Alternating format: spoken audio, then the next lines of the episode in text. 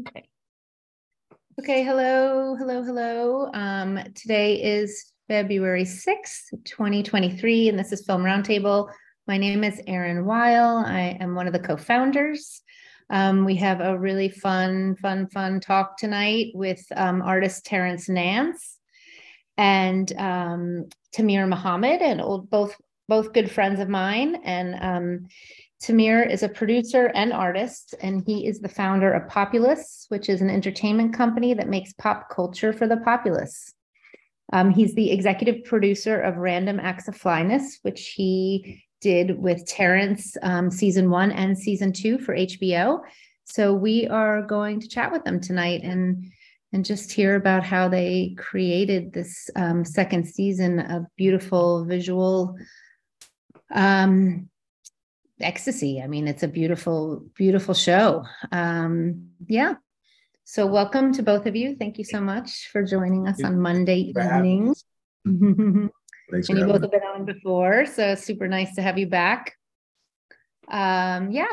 So I think uh, we're gonna start off. Um, I just was reflecting from watching the season that I'm not quite sure that I have um, seen visual art like this uh, before movie, TV show, installations, whatnot, where I really feel that um, Terrence, it was, it was, he spoke his truth all the way through. Like it doesn't feel like he's wavered from his vision. Um, and it might be, I might feel that way because I know him.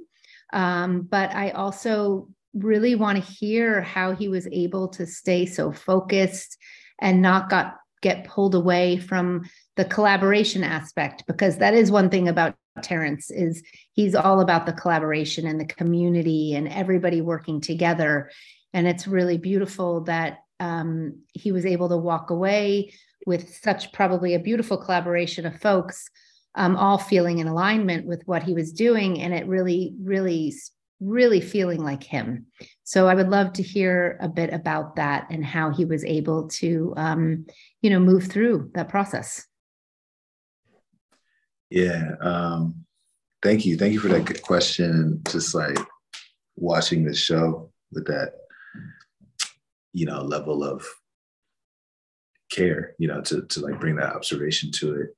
I think it is like a both and in the sense that when I watch it, and as we were making it, you know, it's very much a you know unmitigated Terrence. You know, I mean? it's like exactly what came through. You know, my own spiritual guidance to make and to channel through, and it is that it's it's it's a laser in that way. You know, kind of went from point A to point B without even there being time you know, to like interrupt its flow. And um, it it only is what it is because of Tamir, you know, because of um, all the directors on the show and all the writers on the show, you know, um, Duatama, Jen, um, Andy, Naima, you know, Mariama, my brother Nelson, you know, list goes on and on, collaborators, collaborators. It, it's, it is only what it is as a story. Um, you know, about a Liberian American person and myself as African American because of the people who were in the room, because of you know the West African women in the room, for instance. Um, you know, it's only a relationship story in a lot of ways because of something Tamir said to me on season one after the pilot. I don't know if you remember this, but you were like, you know what you need to make a segment about when you get home to your lady and you just work real hard she going to take you to task for something like what do you do? You said something like that. And that was like a prompt for that's that was the big inspiration for the Naj- Naja and Terrence like landing on the roof. And you just got out of an altercation with the police and you got to like bring a, a sweetness and softness to your lady in a certain moment you know just what that is. And so like you know his idea there his experience you know dictated what it is and you know so it's both like deeply inside of me deeply from and through me and 100% from everybody you know um, and I think that there is um, just to kind of speak to how it becomes possible for you know that level of, as you said, just sort of um, clarity and focus. You know, not being distracted by you know any ideas or other voices that might distract it you know and pull it off course.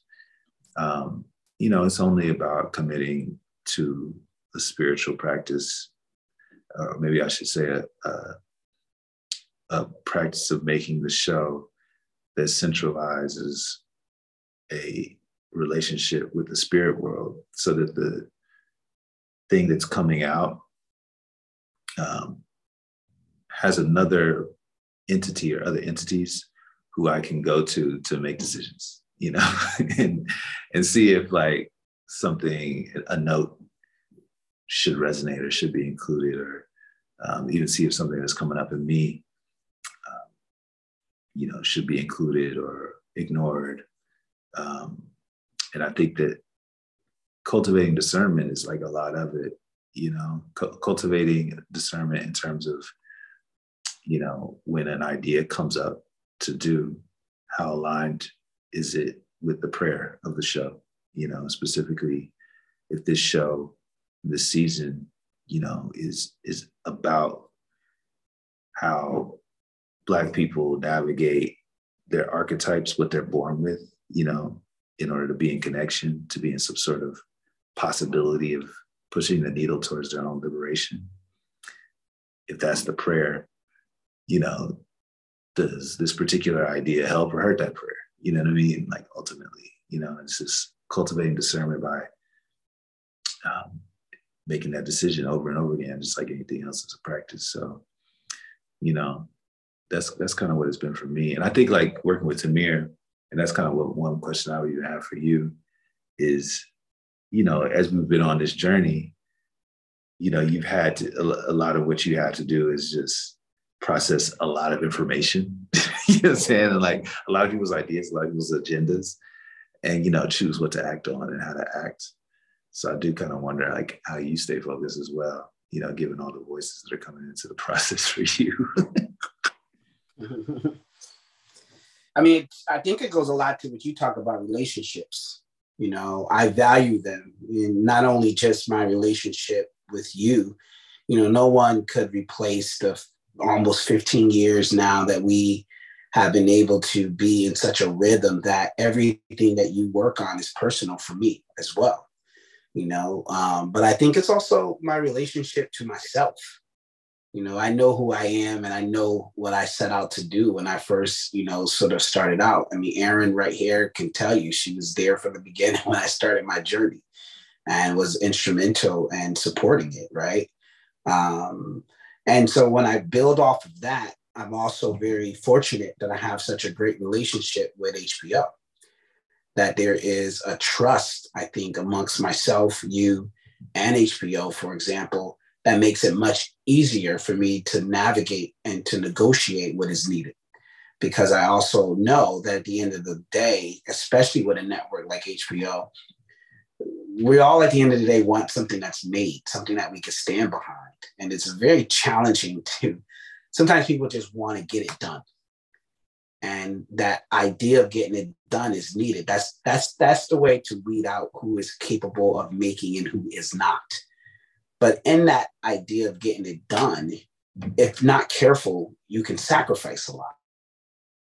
And so I'm also just very conscious of for some artists, it's not just about hitting the marks.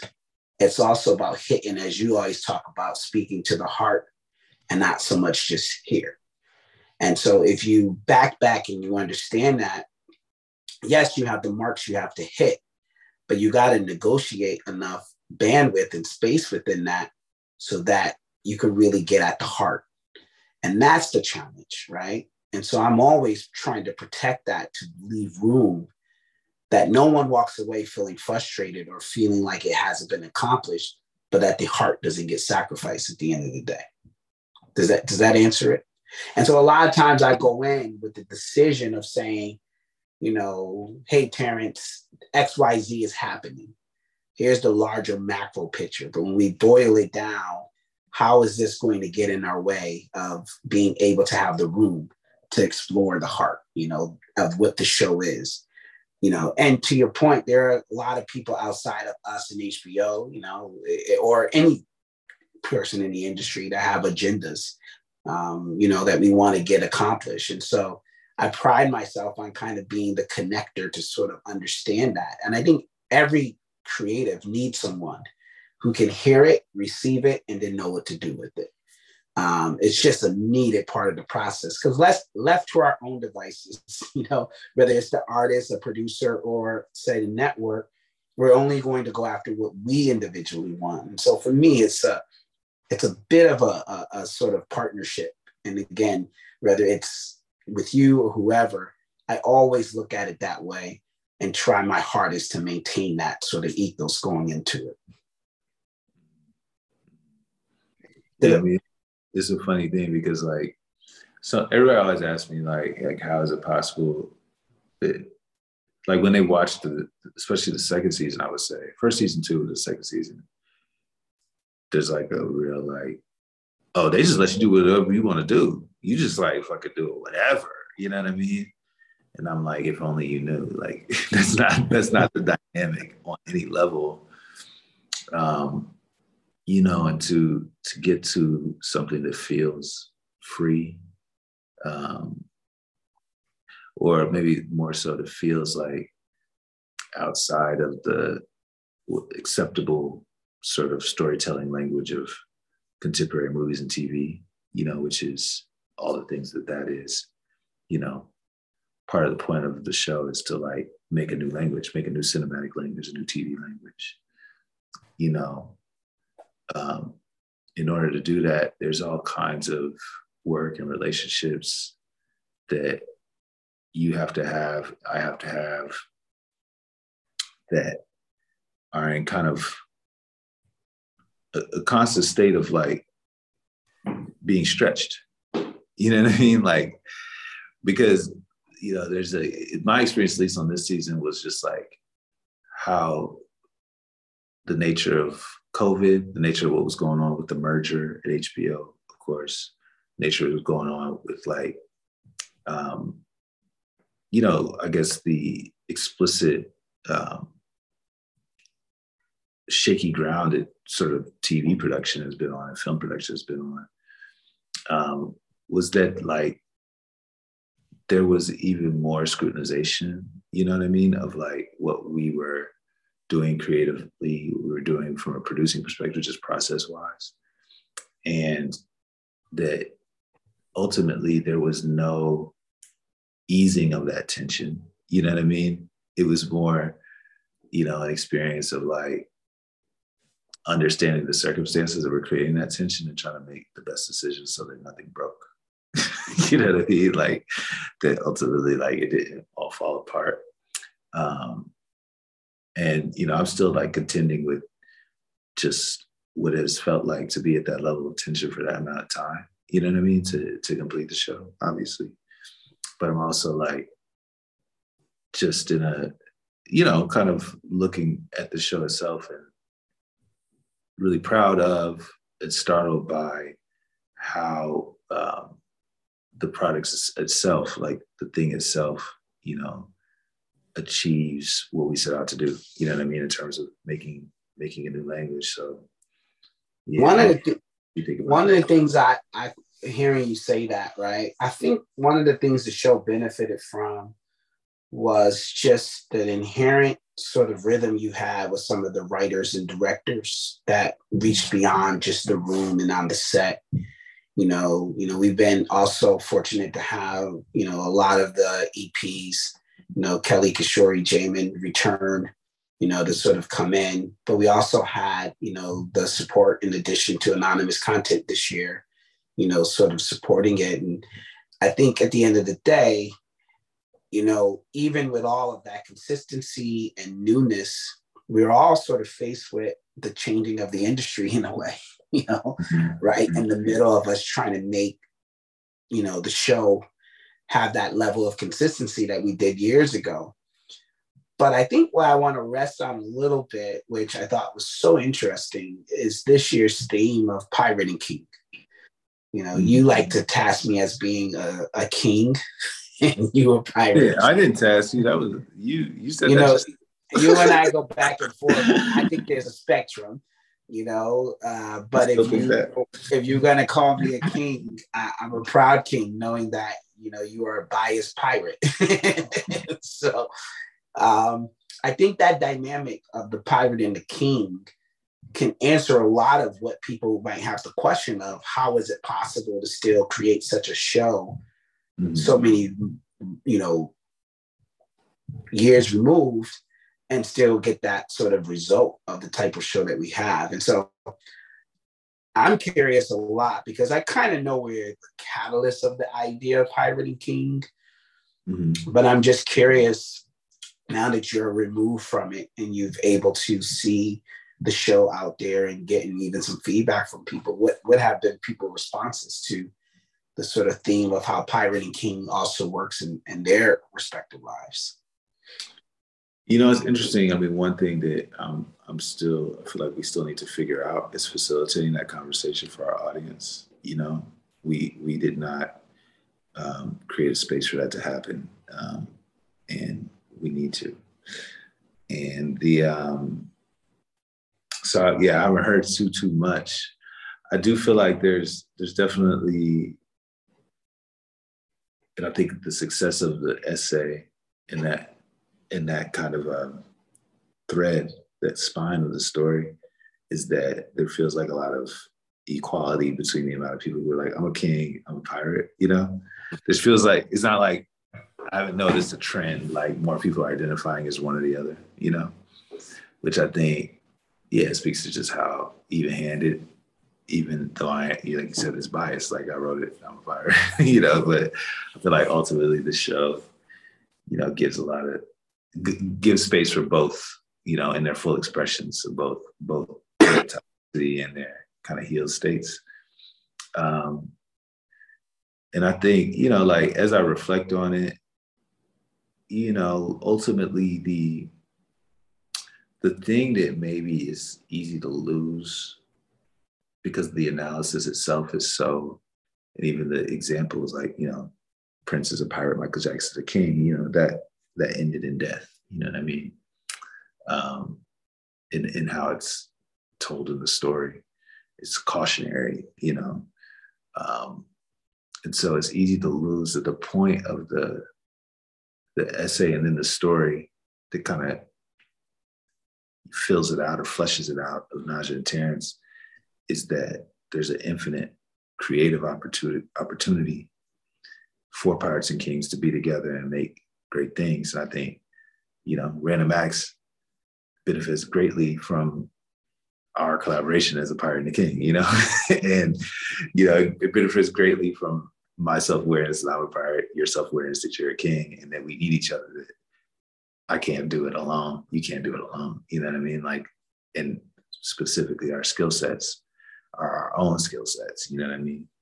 And um, the thing that can be achieved is like something like this, you know, something like the show that is like explicitly unprecedented, explicitly could cannot be achieved, you know, with without um, both, you know, um, without that level of balance, you know, on on this sort of binary, which is, you know, not a spectrum for clear reasons.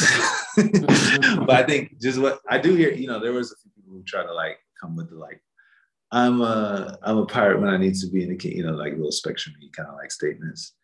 And I I contend, you know, like it says in the show, and on Instagram that like ultimately there's there's all kinds of really good reasons why you know it feels very emotionally charged to identify with one or the other you know um, in any given moment and why it also feels emotionally charged to feel boxed into one of them you know what i mean like as a pirate a person you know that i know that that's what's most natural in me you know it could feel frustrating that some of the, the skills of a king which could be very helpful to me in certain moments, are not natural to me, or not available to me, or I would not do them as well as a king would do them. You know what I mean? I think that's just a really charged energy, especially for Black people. We're in a moment, in all moments, trying to survive and make the most out of what we have, which is usually in certain situations limited. And I feel like that feeling of being boxed in and needing another person is so uncomfortable that it pushes you and people towards wanting there to be a spectrum because a spectrum means you don't need nobody else. You can also you can survive in any situation without anybody else you know? And i think that that's unfortunately not true you know? Like you need that you, you, we need each other to to thrive you know? Kind of what it says you know? So that's my last pitch on why there's no spectrum.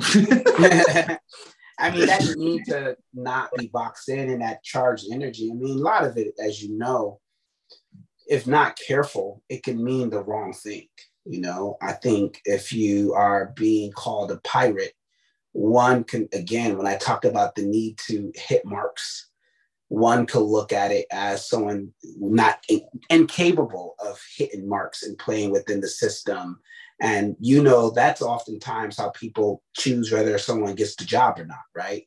Is this sort of false sense narrative that because you are, you know, um, you're about the process and the journey that you're incapable of understanding professionally what the task is. And you have the sense of maybe going rogue, not you as a Terrence, but I'm saying pirates, right? Whereas in the idea of the king, you know, if not careful, it could suggest someone not to be trusted. You know, someone who is only going to protect the power and not the artist, you know, and really sort of be worried more about the power than it is about the integrity.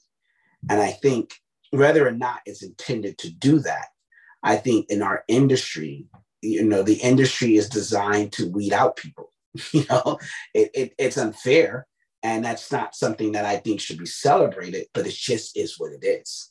And I think until enough change happens that allow room for people to respect the, the power that comes with the position we're in, and then the freedom to be artistic, you're always going to get people wary about any label that suggests an inability to deliver and an overcompensation of abuse of power. Um, but yeah, that's I think maybe maybe I'm also pessimistic about. Well, actually, I should say it this way: the two things, the two um, examples you gave, are toxic examples of a pirate and a king. Yeah, right? and I was gonna go there for a second because I also know that the other part of yours is about a toxic and healed king exactly. and pirate. So you you beat me you beat me to my second point. Go ahead. Go ahead. Nah, I, I, essentially, yeah, I think that one one can the overemphasis on the toxic expression of any archetype is ultimately something mostly black people and women have to deal with. You know what I mean? Black women mostly, you know. So it's like that's just a, a reality that like everybody's human, so they're gonna in some moments have a toxic expression of themselves and sometimes are healed. And hope, the, the hope is you can be healed. You can you can win more than you lose. You know what I mean? You want you want a winning record in that way. But but I think essentially like just what you said about the industry and how it weeds people out is designed to do that. You know what I mean? It, you, know, a, a, very seasoned line producer who made all kinds of huge like movies once told me, you know, you want to be repeat business, Terrence. You know, you said a version of that to me too. Like, you know, this these studios, they like somebody they can come to and then come back to and come back to and come back to because they make them the money. You know what I mean? And um, you know, it's kind of a normal. That, that's not like a revolutionarily astute observation, but the extent to which, which is true in terms of industrialization is always like, you know, um, sort of been boldly shown to me in different dy- dynamics because of how even as a fact it's, it's, super antithetical to my own vision of my practice which is to literally um, break precedents I even set in the last thing I did. you know what I mean? Like, I don't want to be repeated. I don't want to repeat myself. You know what I mean? And I think that so much of the um, concept of the industry is built on that. Like, you want people to operate the assembly line very well, you know, so that all these people can keep their jobs and go well in that way. And so I'm I'm deeply like ambivalent, but mostly pessimistic about the capacity of the industry to accommodate, like what you said, some sort of honoring or possibility of honoring the, the necessity of healed, you know, in this case, pirate and kings working together to to make something um, original, different for the heart. And more what I'm kind of observing, and I think our experience on season two, you tell me if you think that this is true, but our, our, our experience evidences this, which is that you end up just eking by. You know what I mean? You just end up just winning in the fourth quarter on that last drive because of the most healed expressions coming together and committing to it in a way that like is inherently like extremely high stakes, extremely difficult, extremely difficult to repeat. You know what I mean? Mm-hmm. Um, and that there's a there's a certain harrowing, totally unsustainable, you know what I mean, like energy to that. Um, and and obviously the the assumption of the in, the industry is to replicate it. And you know, we're left like, no, we should do it very differently. it should not be done that well, way. I, I want to take a beat I want to take a beat to acknowledge the people who might be listening to this for a second because, you know, Erin, I just have to thank you once again for having platforms like this to allow, you know, conversations like this to happen. What many people may or may not know is that the way Terrence and I are talking right now is literally how sometimes we would talk at midnight the day before a shoot or the day before a deadline for edit. I mean, it's literally you know, I'll, he and I will be riffing and talking this way. And sometimes it's also therapeutic for us to go through the process, but it's also challenging each other, you know, to stay sort of the course of what we know we're setting out to do. And we'll look up sometime, be two hours in, and then be like, oh, yeah, we got to get the phone. We got to finish that thing, you know? Um, but I say this to acknowledge because, you know, Terrence, I had to learn over the years you know, you have a shorthand on how you speak, right? And it's also very similar to the show, right? It's it's a shorthand that I think people who are entrenched in sort of your work and understanding, they they they follow it, and then others they might have to go back and listen to sort of get the, the second sort of uh, taking of it. But I think just for the the source of just uh, the, the I mean the, the sake of this conversation, I think it might be helpful to sort of explain what you mean by a healed, you know, archetype, like a pirate and king. Like, what do you mean by something being healed? Yeah, so you know, going back to your example of a toxic king, somebody who's obsessed with power, and in a movie context, prioritizes power over original creative expression. You know, um, that'd be a toxic expression of the king. You know, we all know kings like that. You know, there's lots of TV shows about them, but um, you know, maybe what you see less of is a healed expression of a king. For instance, using their power and access to bring two sides together, two other powerful sides together to reconcile or heal a, um, a conflict in a way that only they could do. You know what I mean? Um, making a difficult decision is going to benefit most most of the people you know but that's based in infrastructure that's boring that's not you know like exciting or sexy but it's like the road got to get built. We got to build a road from here to here so the grain can get here to here you know what i mean? Like um you know and i think that there's a lot of um sort of concepts of of power that are about um, considering all factors, being able to hold, you know, and it's something you do really well. Um, a lot of complex factors that are human, about human relationships, about material conditions of production, about how much money this person got, about what just happened in this person's personal life that they bring to the table, you know, where we're at in the industry, what the economy's doing, like 4 billion factors. Consider them all, consult with the right people, come to a decision that you can explain, knowing that it's going to hurt this person this way, but that's going to have to ride because it's going to benefit these 10 people. And then that person's going to be able to, you know, like that level of um, decision making that can kind of only come from having a certain capacity energetically, emotionally, and materially. It comes from a level of, of power. That's a, you know, a healed expression of a king. You know what I mean? Um, someone with a pirate, you know, toxic pirate, always talking about the treasure, but where the treasure at? You know, you just at this point we starving, we looking for food. Like you just here having fun with the wind. You know what I mean? Toxic, whatever. You know, or running up on people and taking their shit. You know what I mean? Like whatever it is, without asking. You know, toxic pirate stuff. There's a lot you can think of. Not delivering. You know, um, to to your point, but there's all kinds of like um, fresh new ideas that come out of open-ended exploration, you know, not over essentializing the desperation, focusing on the process more than the destination. You know what I mean? Um, what it means to be in service to the the elements, to the ocean and the and the wind, and be able to listen to um, things that wouldn't make sense to a king. Like all those factors, I mean, I listen to all those factors. I'm listening to a different energy, a different power, you know, because what can come through that is specific to that space. You know what I mean? So those are more healed expressions of a, of a pirate.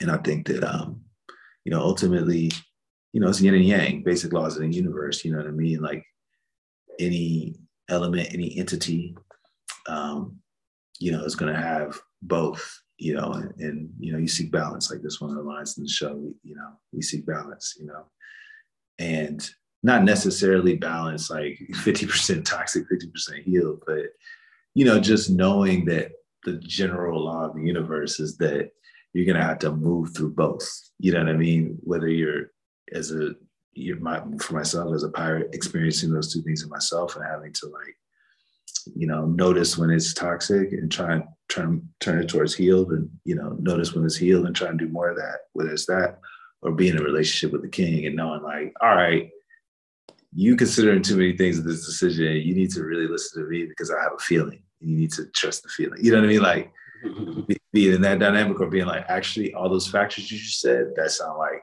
that sound great. We should go, you know, like, you know, it's a it's a it's a dance, you know, there's no guidebook on it. But, you know, having to be in awareness that there's there's both healed and toxic, creative and destructive uh, of anything and, and and to be able to navigate that is is is the goal, you know.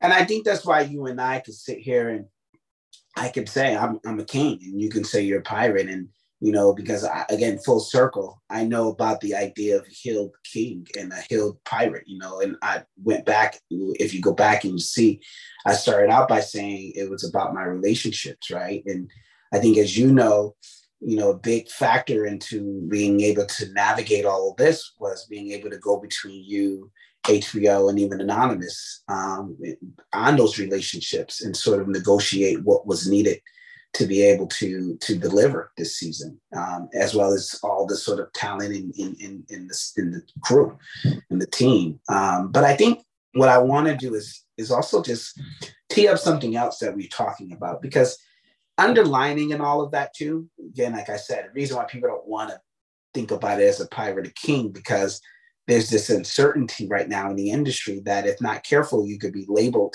as the toxic version, right?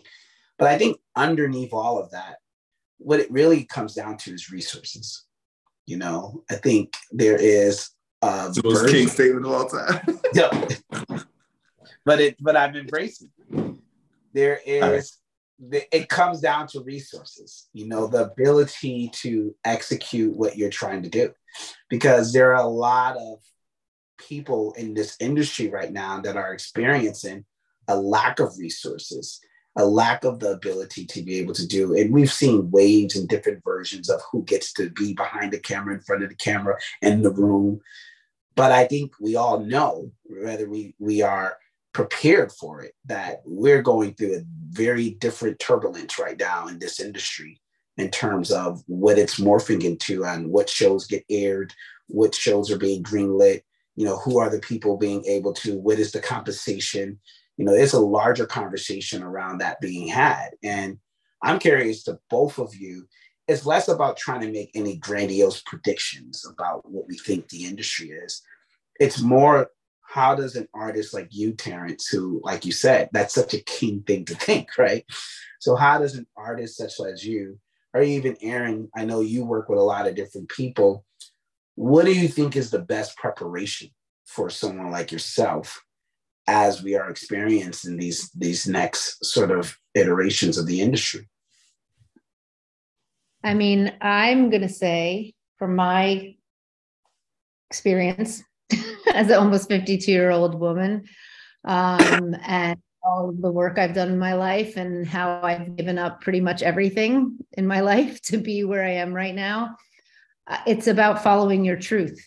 And I think that, um, you know, there's like a Buddhist model, which is um, uh, uh, break, build, and be.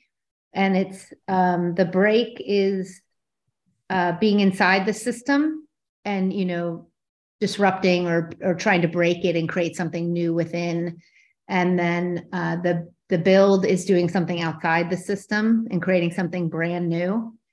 And the B is like your own spiritual practice within. And I think in this day and age, you kind of have to be in all three of those spaces.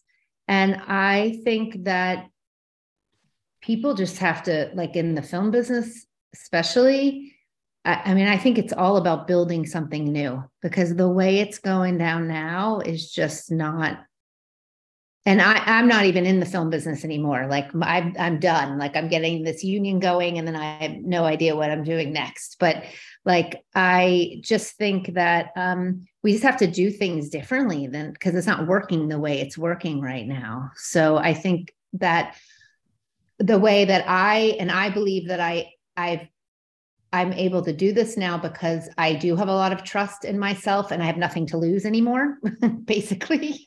Um, that uh, you just have to follow your truth. You know, you have to follow, and it's discovering what that truth is, which I'm sure lots of people don't even know what their truth is, right? Because they're just trying to to make it in the world.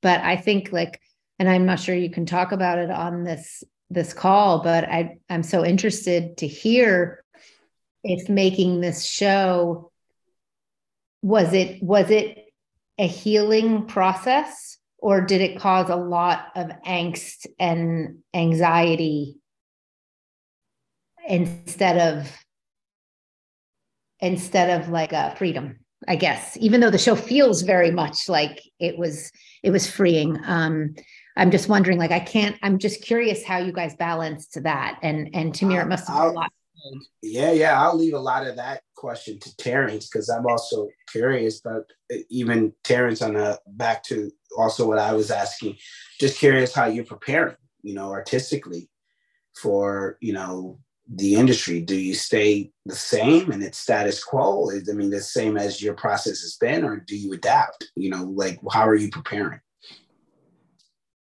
Uh, you know, I disagree with you. Okay, I don't disagree with you. I love it. I love it. Let's go. I'll, I'll disagree with you, like that. Yeah, like you know, if you read the trades, you know, this network's content budget might go from a billion dollars to 750 million or something like that, right? There's there's probably literally less money being spent than last year or the year before. Um, so let's say you know that's a fact of resources. I disagree that which the statement you led with, with it, that it's at the end of the day all about that, or that that's the foundational reality that dictates decision making by those people. And I think that you know if a development executive had a billion dollars to make a billion dollars worth of cool stuff um, one year and then the next year, let's say they just have half of that, um, they're not gonna not to pick on this person, but they're not gonna not make all the law and orders. They're gonna just keep making the law and orders. You know what I mean? They're gonna, they're gonna still make all eight of those law and orders. You know what I mean? Um, you know, they're gonna cut the strange black stuff. They're gonna cut the strange, you know, Spanish speak Spanish language stuff. They're gonna cut the strange queer stuff. You know what I mean? And inherent to your sort of analysis, and I think to most people's analysis of the industry, is that they're cutting that stuff because of a concept of it and a, and a, cultural read of it that it is quote unquote risky financially, that it is a smaller audience. It's you know these assumptions about what they what what those stories are, what our stories are ultimately. The three of us on this call, and um, that assumption, you know, one assumes that those people making those decisions are what I call Vulcans. Like there's this assumption that in Western society generally, there's unbiased people who make very clear financial or legal decisions outside of their own cultural framework or their own um, biases. You know, like a judge is kind of like this idea that that person exists, a Vulcan or a journalist, like that they can be unbiased. You know, there's a, it's, it's a sort of probably rooted in some sort of platonic kind of philosophy, that that personality exists. But that doesn't exist. Humans are humans. They're not Vulcans. We are not Vulcans. And we're not making that that development executive is sure ain't no damn Vulcan. They're a person with kids in private school. You know what I mean? And they went to Exeter. You know what I mean?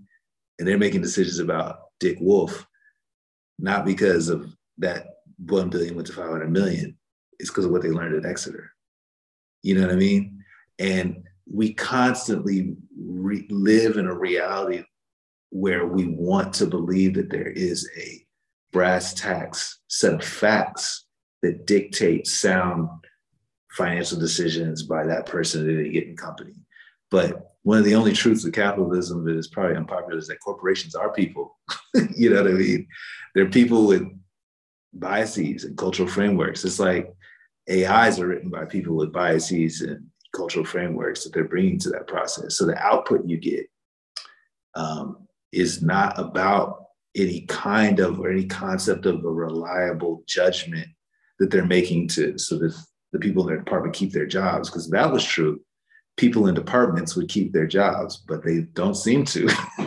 There seems to be a lot of cycles of boom and bust of people getting fired. So clearly that's not what's happening instead what happens is people put forth what their mama or their daddy said was safe and what made them feel good when they were a kid what makes them feel comfortable. And what makes them feel comfortable is what resembles their uncle or their aunt or their kid or what they think their kid laughed at. You know what I mean? And ultimately, the way I navigate it is I, I live in the truth of that. That when I'm talking to somebody, I'm talking to their culture. And if I'm talking to a white person in the industry who has power, I'm understanding that they're coming from you know, white American culture in a certain in, in that situation. If I'm talking to a black person, black American culture, you know, if I'm talking to an immigrant from a different part of the world, I'm, I'm talking to the, their culture. But and that's complicated because you know people lean towards one thing or the other sometimes. They they don't want to be who they are or they want to be too much of who, you know, like there's all kinds of dynamics there. But I think that the way I operate is within that truth so that a truthful conversation can be had about what we should make together if we're going to make anything together, as opposed to a lie about what should or shouldn't get made based, based on their budget. Oh, Terence, that's such a pirate answer. and, and I love you for it. You'll actually find that what I said is actually not that much different from you, which is why I always argue with you that there's a spectrum. But I think there's a slight difference that I want you to to to to know. And I think anyone listening to this, you know, when I was speaking about the idea of resources, when it's down to it, it was never about like why people make the decision based on how many much resources they have. Because at the end of the day, I think the mistake any producer or creator can make is that they can actually get into the culture and the mind of the business decisions of the executive they're pitching to. There's so many factors that go into it, depending on who you're pitching to and where they're at. And it's forever changing. So even when you get those little lists that people put out and say, this is what the networks are looking for, the whatever, it changes literally the week after it gets sent out, you know? um, there's no one size fit all. So it's everything is about relying on your your your experience, your your truth, and and the same token your relationships to figure out what is the best pathway to get the thing you're trying to make. I think when I was talking about resources, is more about around the idea of going back to what I was talking about is a fear, a fear of why people even don't want to be labeled anything that makes it toxic or whatever, or give the wrong impression. Because when there is a lack of resources, it doesn't allow for everyone to feel like they can make safe decisions or be able to make the things they want to make.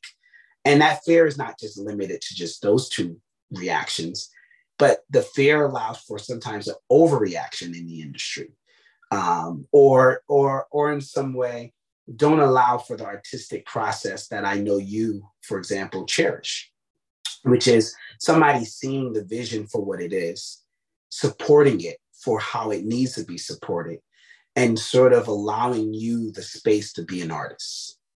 And when you have a culture of fear, it doesn't allow room for that to grow. And I think what we've benefited from is that HBO as a platform has always been a place that's artist friendly. And yes, they have their limitations. Don't get me wrong. It's not like they're just an abundance of resources, but the culture makes up for the limitations that sometimes the resources doesn't allow. You know, you go there and you're able to be able to be heard as an artist. And there's other places, not to say that there isn't any other place that that doesn't do that, but I think again, the lack of resources across the industry, in my opinion, is creating a level of heightened fear of people sort of not sort of meet an artist where they need to be met in order to support their process to be able to get at the core of what they're trying to do. And that's that heart that I'm talking about again.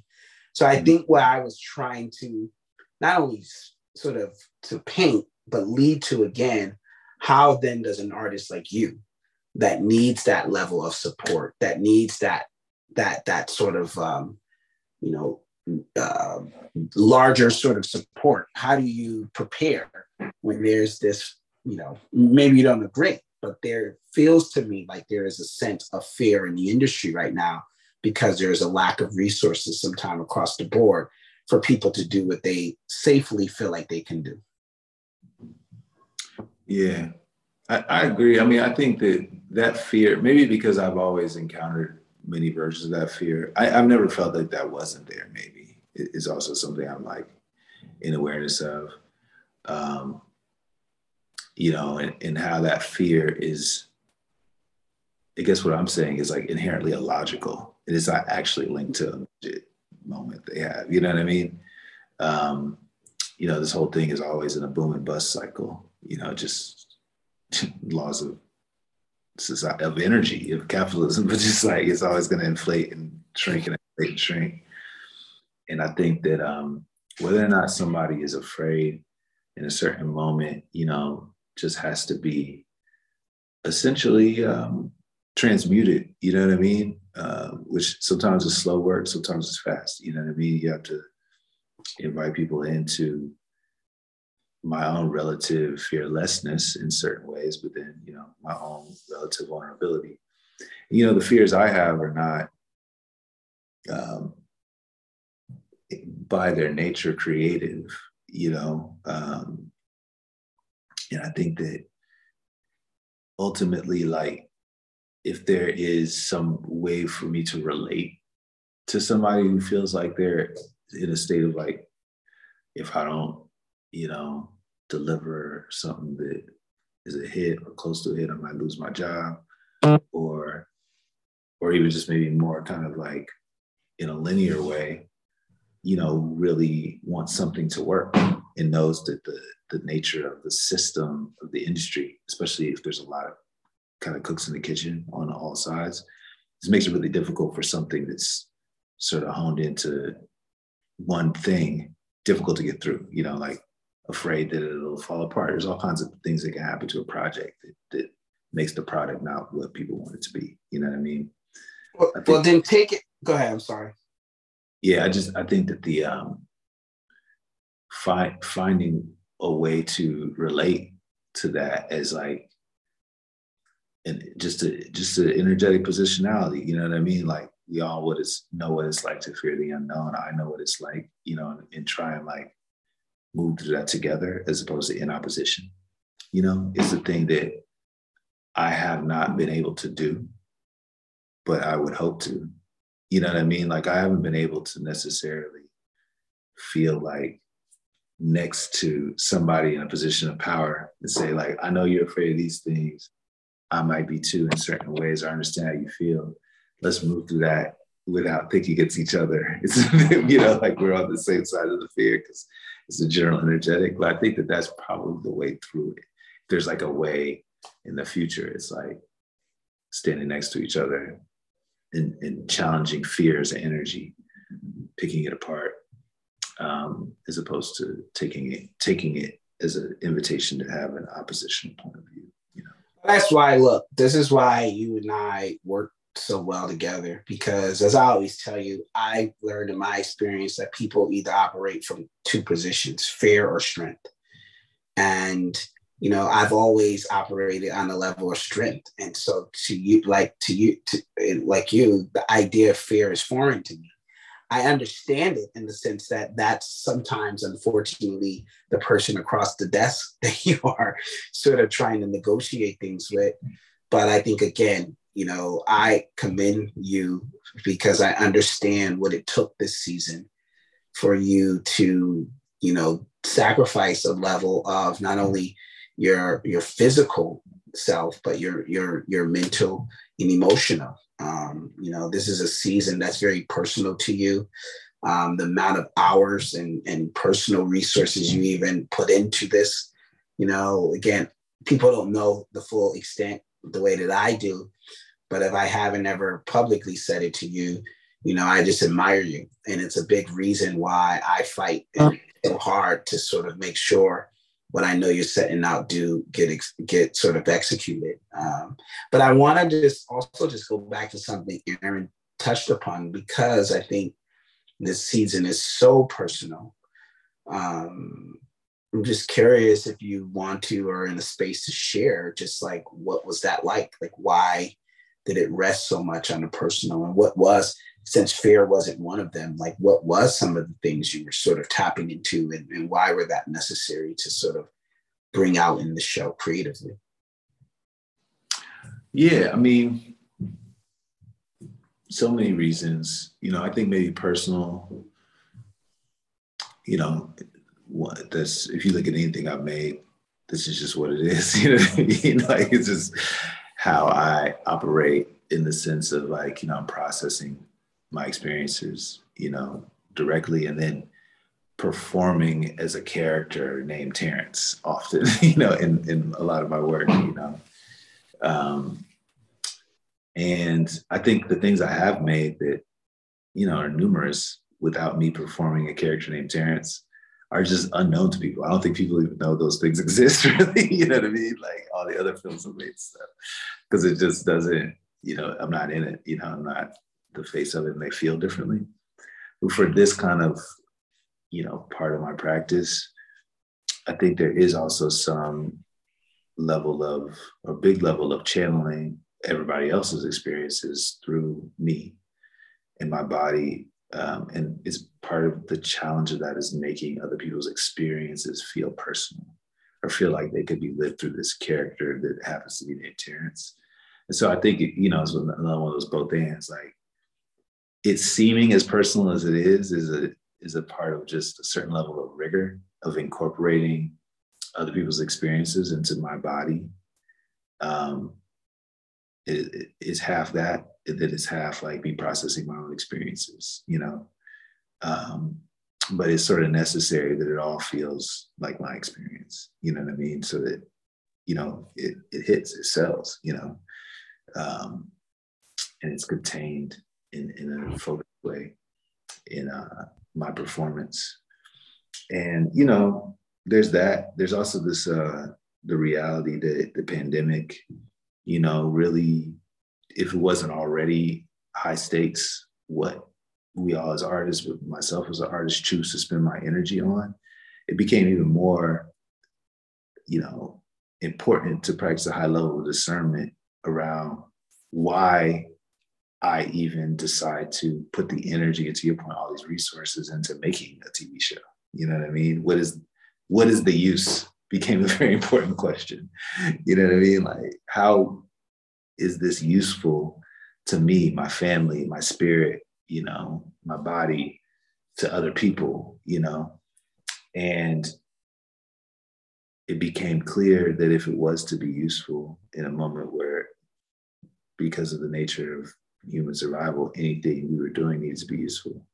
If this was going to be useful, um, it had to be a story that focused on processing through wounding, you know, and wounding this mine and also my families or my communities or this the, the you know, um, because we were as a society and I was as a person, and we all are in different moments, um, moving through different points on a continuum of healing or, you know, recuperating a wound.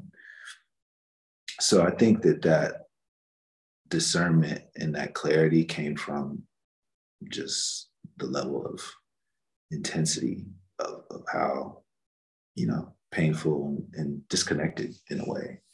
The, you know, pandemic made us all feel, made me feel, made the writers feel.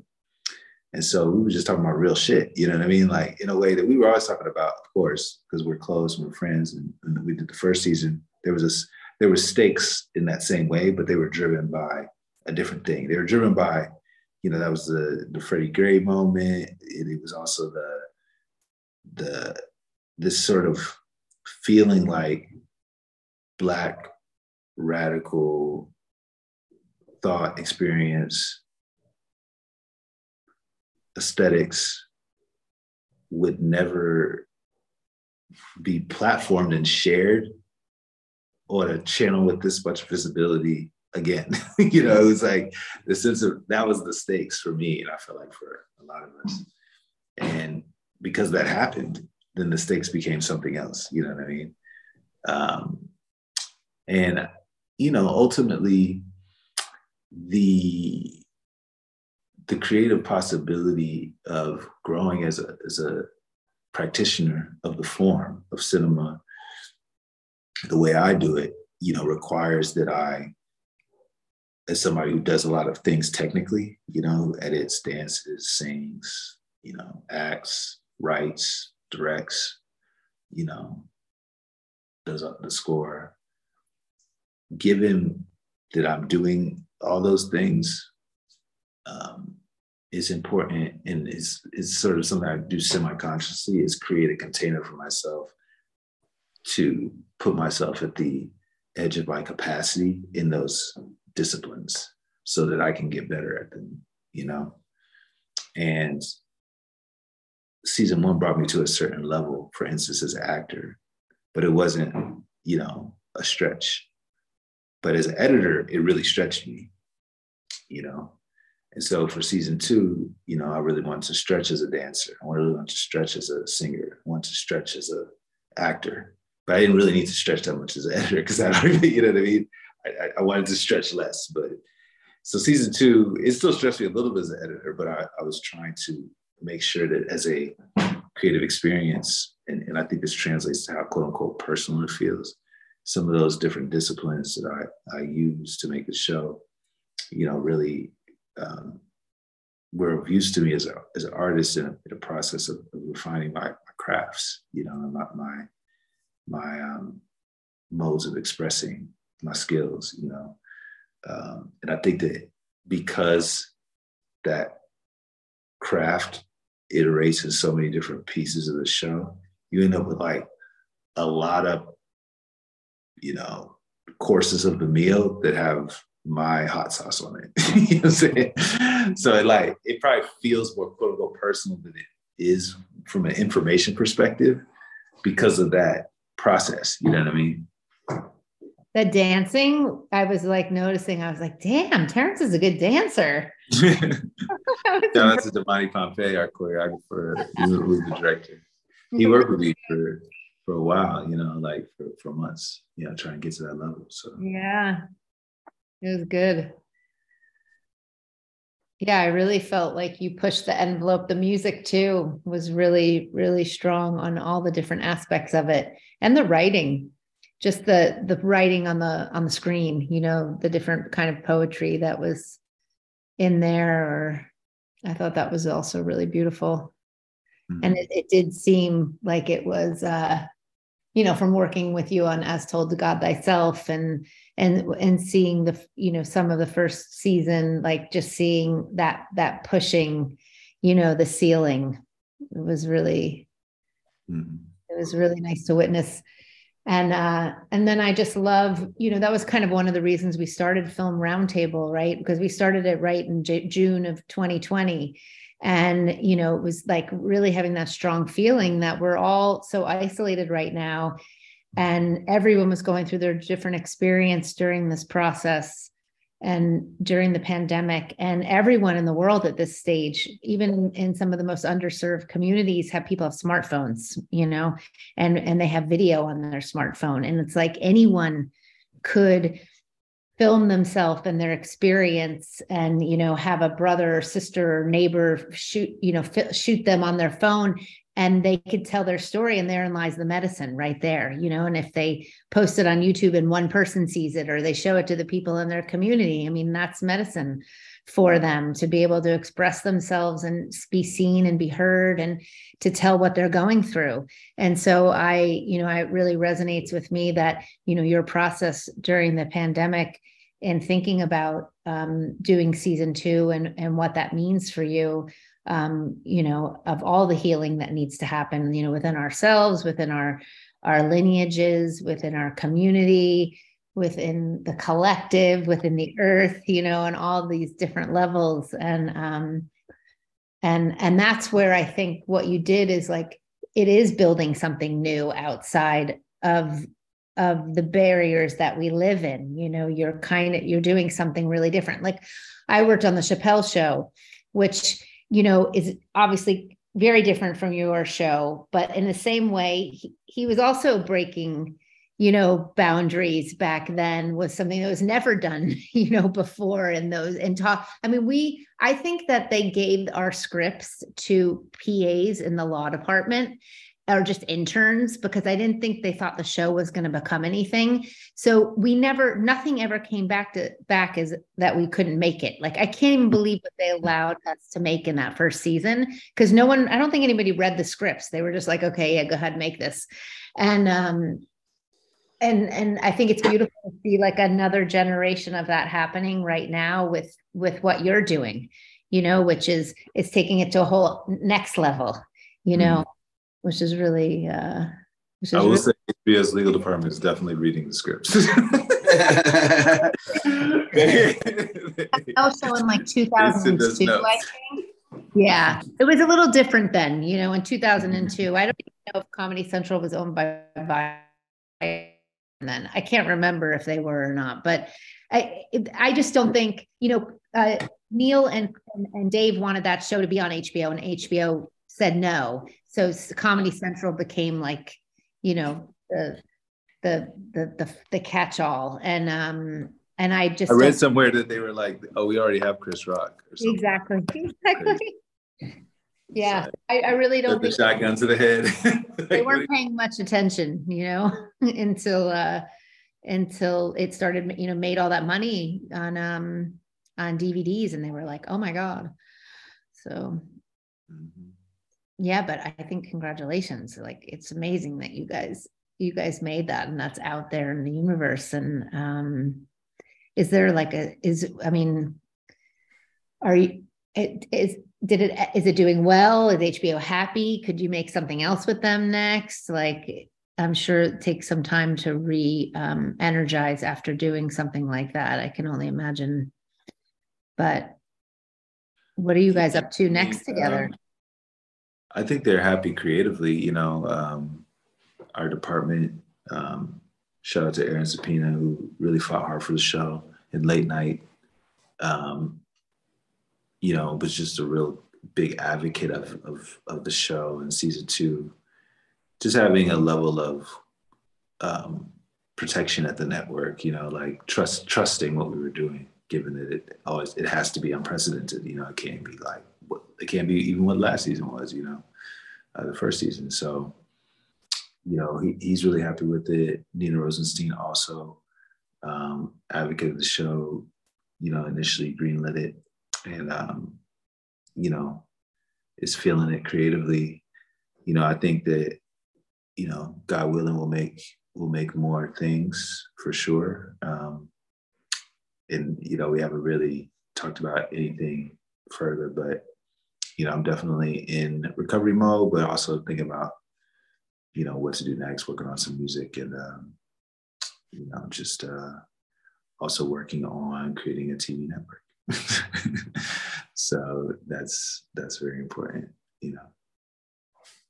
And you know, as far as you know, as I was saying, I mean, Terence, for example, shot it out, um, Nina and and Aaron, and you know, this show would not have gotten made without them, you know, seeing it for what it was and, and allowing us to to be a partner with them um, and sort of figuring out the best way to sort of bring this to to the network. I mean, this show could have easily got uh, been one of those shows that the the the network and the execs got in the way um, not really sort of trusting or understanding the vision. But if anything, you know, again, that true partnership was what really brought it through. And I benefit greatly that, you know, I have also a first look deal through my company at HBO.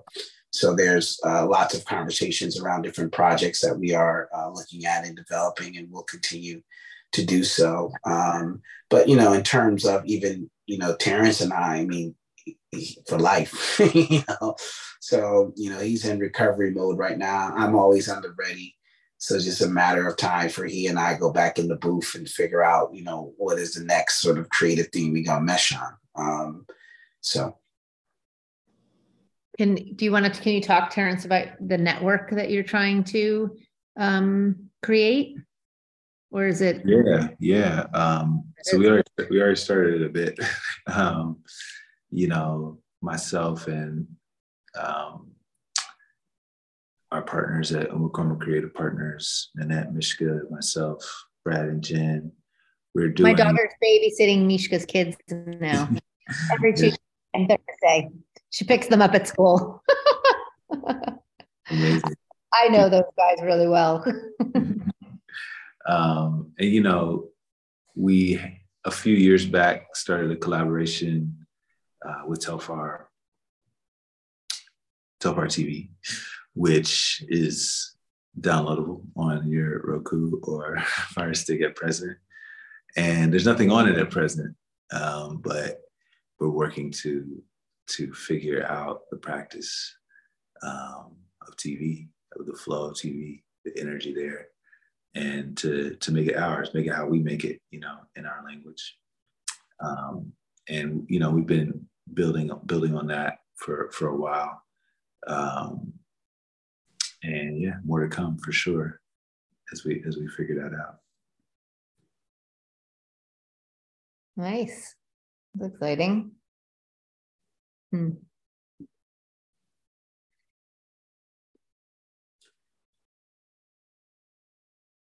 Is there any other thing you want us to cover? Me? or that Terence wants to cover. Oh yeah. What, what I'm also happy about what, what Film Roundtable does is allow room for conversation. As I told you up top, Erin, you know, I don't prepare for these type of things because this always has to come from again the heart, be organic. And you know, you and everyone was able to um, you know, get a splice of just the conversations Terence and I have. I'm I'm thankful that this one is recorded so I can go back and say, hi, see, Terence, I told you I said this and that, you know, I could play and he will do that. Just yes. I'm uh, gonna go back and replay this like it's an episode of Random Acts of Flyness, and you'll see all the hidden gems of things I was saying to you, uh, Terence. Um, but you know, again, these conversations are also needed, not just for us, but I think for the larger community, which we're trying to support. You know, I am a producer just as much as I'm a creative myself, right? So I always look for trying to meet artists where they're at. And, you know, again, I don't always pretend that I have all the answers. And a lot of times, even in this, I might say something, go back and go, oh, you know, and be informed by it. But I just get excited about being able to sit down with, you know, people like Terence and continue the dialogue and the process. This this will lead to when we finally get back into the booth, some other sort of concept, germ of an idea, some IP, some something, you know. So yeah. the, the writer's room is already happening um, as you see it in, in full fledged. Yeah, and it's it's really good for people to just see how different collaborations work and different directors, different producers, different, you know, other above the line creatives um, because everybody has a different process, you know, and and and that's the important thing is people have to find what works for them and how to how to make those connections and find partners. Um, and you know, on that, I would just like love to maybe uplift Sean Peters because I know he did the first season with you and did the second season, and he's shot all of your work. I think, right, all of your projects that you've done. Yeah, like 90, 95. Yeah for sure. Shout yeah. out to Sean. He's amazing. Sean, he's so talented. And um, and I think I even read in the New Yorker article about the show. I think they uplifted him on that too. Just, you know, his visual language between the two seasons. Um, and that was just really uh-huh. nice for him being acknowledged because um, that doesn't always happen, especially in TV shows for cinematographers. Um, Mm-hmm. And did you work with? I know Akeen wasn't available, obviously, for the second season, but um, who's your production designer lots lots of times. Um, but did you work? Who who did your costumes on on this season? Charlese Antoinette, amazing costume designer. Oh, really beautiful. Really amazing, and shout out also to Sarah Williams from the first season. Uh, who also helped out a bit on the second season. She actually ended up having a child right as we started to shoot. So it was like we couldn't work together. But you know, Charlese really um, we had, we had worked together before. It, it kind of came up together, honestly. You know, just um, in New York um, as friends, and just what she brought to the show. You know, was she was channeling through what her ancestors intended. You know, for for us to photograph. Um, you know, people in a real specific expression of their bodies, um, you know, in, in connection to these spiritual entities and emotions, which was, um, it's always fun to make that concrete, you know, when you see someone on a page like that. And Nora Mendez, um, she's an amazing production designer. Um, you know, this was my not technically my first time working with her, but on a film, my first time, because we were working on our exhibition, which uh, I'm doing my first um, solo show at ICA in Philadelphia. It opens on March 10th, and it's called Swarm. Um, and it'll be up until, I believe, July. Uh, but hopefully, put that in the description. That's actually what's next. Yeah. Say, uh, you, can you repeat it again? Because on my end, right when you said the name of the gallery, it froze and maybe it didn't in the recording, but I just want to make sure that, can you just repeat your, about your solo show again? Yeah. On March 9th at ICA Philadelphia, um, Contemporary Art Museum in Philadelphia, um, I'm having my first solo show. Uh, it's called Swarm. It opens on March 10th, Friday. Mm-hmm. Come to the opening you know, nice. for that. And uh, it'll be up until the summer, uh, I believe in June, June or July. But yeah, come check it out. Installation, or is it um, a combination? Is it is it multimedia? What? Um... It's a retrospective of, of a lot of my work, and I have a oh, few cool. pieces there. And we're also doing a listening room for my album Vortex, which is going to be fun. Um, yeah, just celebrating everything that we've all made as the swarm, you know, mm-hmm. like, uh, you know, this individuated swarm of entities that's, you know, been expressed, um, putting it all in one place under one roof, you know, and doing different kinds of edits and installations of, of some, some of my films. Nice. So yeah, it's going to be beautiful. But uh, we worked, Nora uh, has been working on that with me. It's been it's curated by Maori Holmes, uh, amazing, you know, uh, curator founder of Black Star. I know her. She's been on Film Roundtable. Yeah, yeah, um, yeah. awesome. Host extraordinaire, um, and she she brought she connected me with Nora, um, and and we have been working on that, and then worked on Random Acts um, and are still working on Swarm to finish it in the next few weeks. Um, and yeah, she just built the worlds. You know, she really got in and understood the different layers of reality of the show, and and went to work building it. You know, um, and all of its naturalism, but then all of its um, you know just representing planes of you know existence that happen to people that we experience, but they're hard to like show what they look like as space, you know. So she did a great job with that. And um, you know, also shout out to our makeup designer, um, Marisha Scott, Risha Rocks, who is a sister of mine. I mean, we've been rocking together since I don't even know when, you know what I mean? Um, one of the first people I met when I came to New York for school. Um, and it's just like really channeling through a, um, a specific way of like landing on the face is just like a more expansive palette for expression. You know what I mean? And I think that's very clear in the show. The show just makes use of her her creativity in a way, you know, like that I, I don't think you really see in cinema a lot of just like allowing the face to be, you know, a really a, a, a play space, you know, for expression and for emotions and, mm. really going far with, with what that can be. Did she do all the black light work? The black light stuff? Yeah, yeah. Yeah, she did everything. Yeah. Um, yeah, and Sean, of course, you know, um, that's my brother, you know, and we're linked on all realms on all levels you know so it's like it's very difficult for me to like phrase exactly what's going on there you know what i mean? But, but obviously i'm just a deep gratitude that it is going on that we we found each other you know in, in this lifetime. Um, and you know are in this continuum of, of making work together and expressing through, through our channels.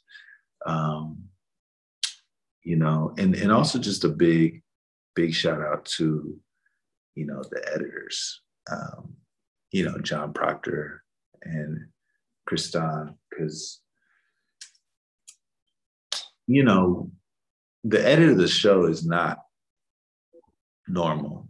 You know, yeah, you would have to come to with a totally different concept of, you know, your own habits and what you learn works in, in the industry. And obviously, you know, essentially their job is to, you know, bring the story out in a certain way and it's in a in a loose form so that I can like really finish it and like come in and, you know, put my, you know, clarify it into into what what you know it as when you watch the show, but like their kind of root work, like working on the roots, you know, of the tree and making sure it's like set up for me to do that you know, is is is not easy, you know, um, and they had to do it very quickly with, you know, no real time um, to to do that. So it's a really commendable job, um, you know, to what they've done with both seasons um, as editors, and yeah, all the writers, all the directors, you know. Um, just amazing people. All all the writers are directors in fact. so, you know, uh, it's it's a special show in that way that like it's it's all filmmakers, you know what I mean, as opposed to just people who are very specialized, you know, as writers and directors. You know, if you think about Mariama, for instance, or Naima, um, Nana Mensah, whose film first film just came out, Queen of Glory. You know, Darius Clark Monroe, Nelson Bandela, my brother. And you know, Who'd you say? Jen. Jen. I loved her episode. Yeah. Yeah. really felt like her. Yeah. Nuotama Bodomo. you know, all these these people have these like really expansive practices of their own films, you know, mm-hmm. and they mm-hmm. come and they they they come into the flow of random acts and sort of as an act of service to it, you know, is is definitely not the biggest check in the world, you know, but but it's gonna get bigger next next next time. But you know, they come to they to, they come to really like play, you know, um, and it's a band, you know what I mean. So they come um, with their heart, right? Yeah. I mean, that's why they're doing it. Yeah, and and uh, Andy Thomas Wong, who did episode four. Um, my first time working with him, actually, he was like kind of the only person that kind of came into the situation, and he just, you know, he's a big hero of mine, you know. Um, and you know, obviously Naima, who wrote, directed, and edited on the first season. you know what I mean? So it's like her understanding of it. So it's like that that energy of like totally new people and people who are like foundational. I think was was really really amazing on this season. Um, you know, and I, I would be remiss if I did not mention Alicia Pilgrim, you know, who plays Naja. Mm-hmm. Just a revelation, you know what I mean? Like she was cast very late in the process into quite possibly one of the most complex roles that you could ever attempt to take on. You know, she has to sing, she has to dance, she has to be on many planes of existence, you know. Um, How did you find her? Auditioning. Um, shout out to our our uh, casting director, Susan Shopmaker, mm. who in Great, the first season and the second season just brought us a lot of great talent around around New York. Um, fresh faces, and she was one of those fresh faces, and um, you know, she she has a spiritual grounding. You know, she's grounded in her people, um, and that comes through. You know, like that clarity and that groundedness, and um, you know, just brought so much to the to the role, so much that I couldn't have imagined. You know, when writing it. So just just I'm still really grateful for that experience, her performance, you know. Yeah, she really embodied it, you know, because the dialogue is not easy. And she just all of it, she really just it was coming from her. Like it was, you know, you really felt it. And um, you know, and just I don't know, all of the aspects of her wounds that she was feeling and healing and, and the way she was moving in the world, the way the two of you talked together, she and um, what's her other partner's name? Vincent? No, what's his, Xavier. what's, huh? Xavier. Xavier, Xavier. Yeah. I mean, just the, just the conversations and, um, I mean, her act, her acting was just amazing and she's beautiful. I mean, she's like mm-hmm. so gorgeous on camera. I'm sure she's gorgeous in person too, but she just is gorgeous on camera. And yeah, she was incredible. I was like, who is this woman?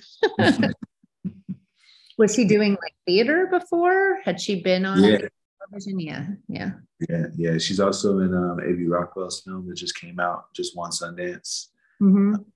yeah, so nice. Get on board.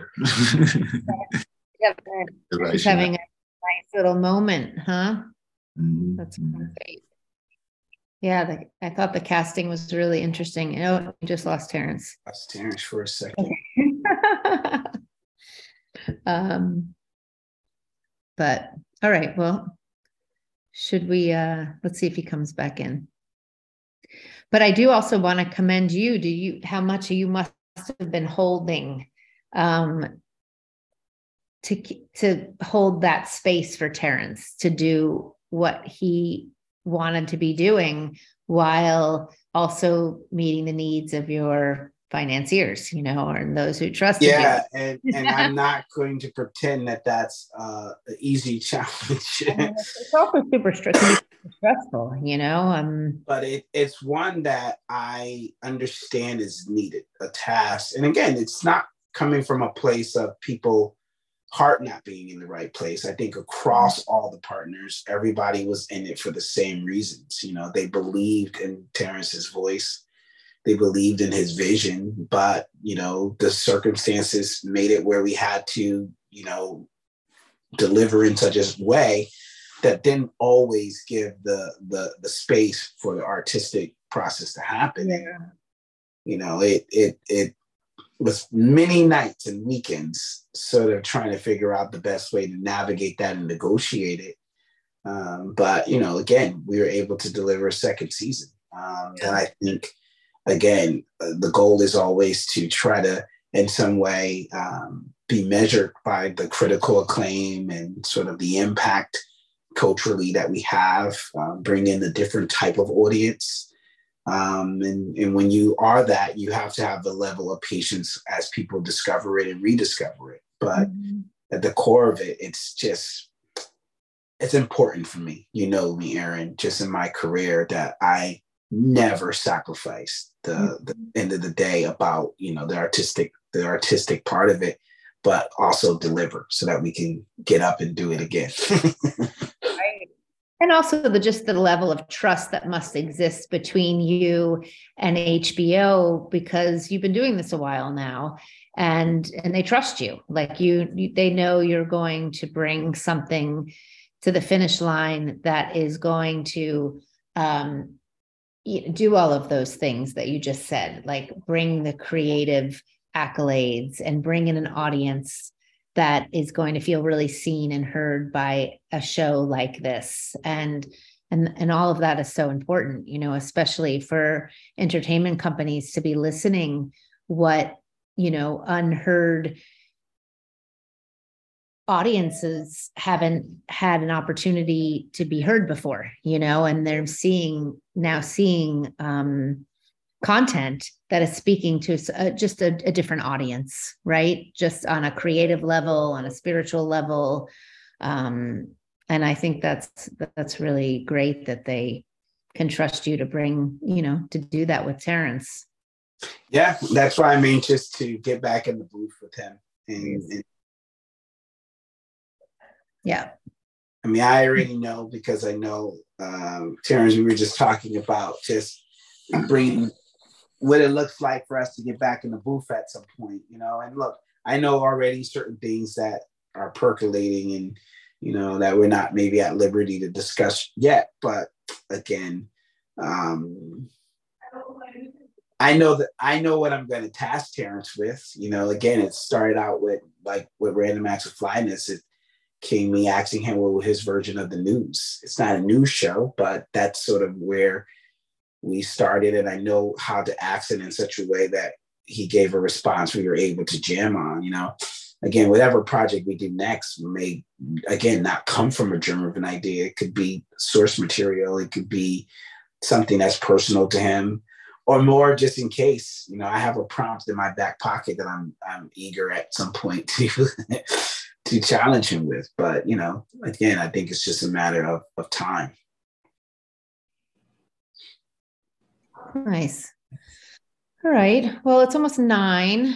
Um, and yeah, just being conscious of time. You guys feeling complete? This is a nice, awesome. Thank you so much. Yeah. Appreciate you. Send me that book. I will. I will. I will. And so good to see you both uh, on face face to face on Zoom. same, same here. I mean, like it's always great chatting with with the two of you. So anytime I get to jump on and do it, it's a pleasure. Yeah, and Ter- and uh, Tamir, you're in. Are you back and forth? Are you in New York mostly, or? I, I am mostly in New York, but I'm bi-coastal, so I fly out to LA at least once a month. Oh, okay, all right. Well, let, we should have lunch. Yes, or, yes. I'm around until the end of February. Okay. Um, I'm also uh, in my own cave finishing a script that I wrote. So wow, good for um, you. Yes, I'm excited. It's a grounded sci-fi. Awesome. Wow. I'm sure it's gonna be amazing. Yes, I'm I'm I'm anxious to uh to get it out there in the world. Good. Good for you. Yes. All right. People. Appreciate y'all. Yeah, All right. you will have a great night. Congratulations. All right. Bye. Bye. Bye.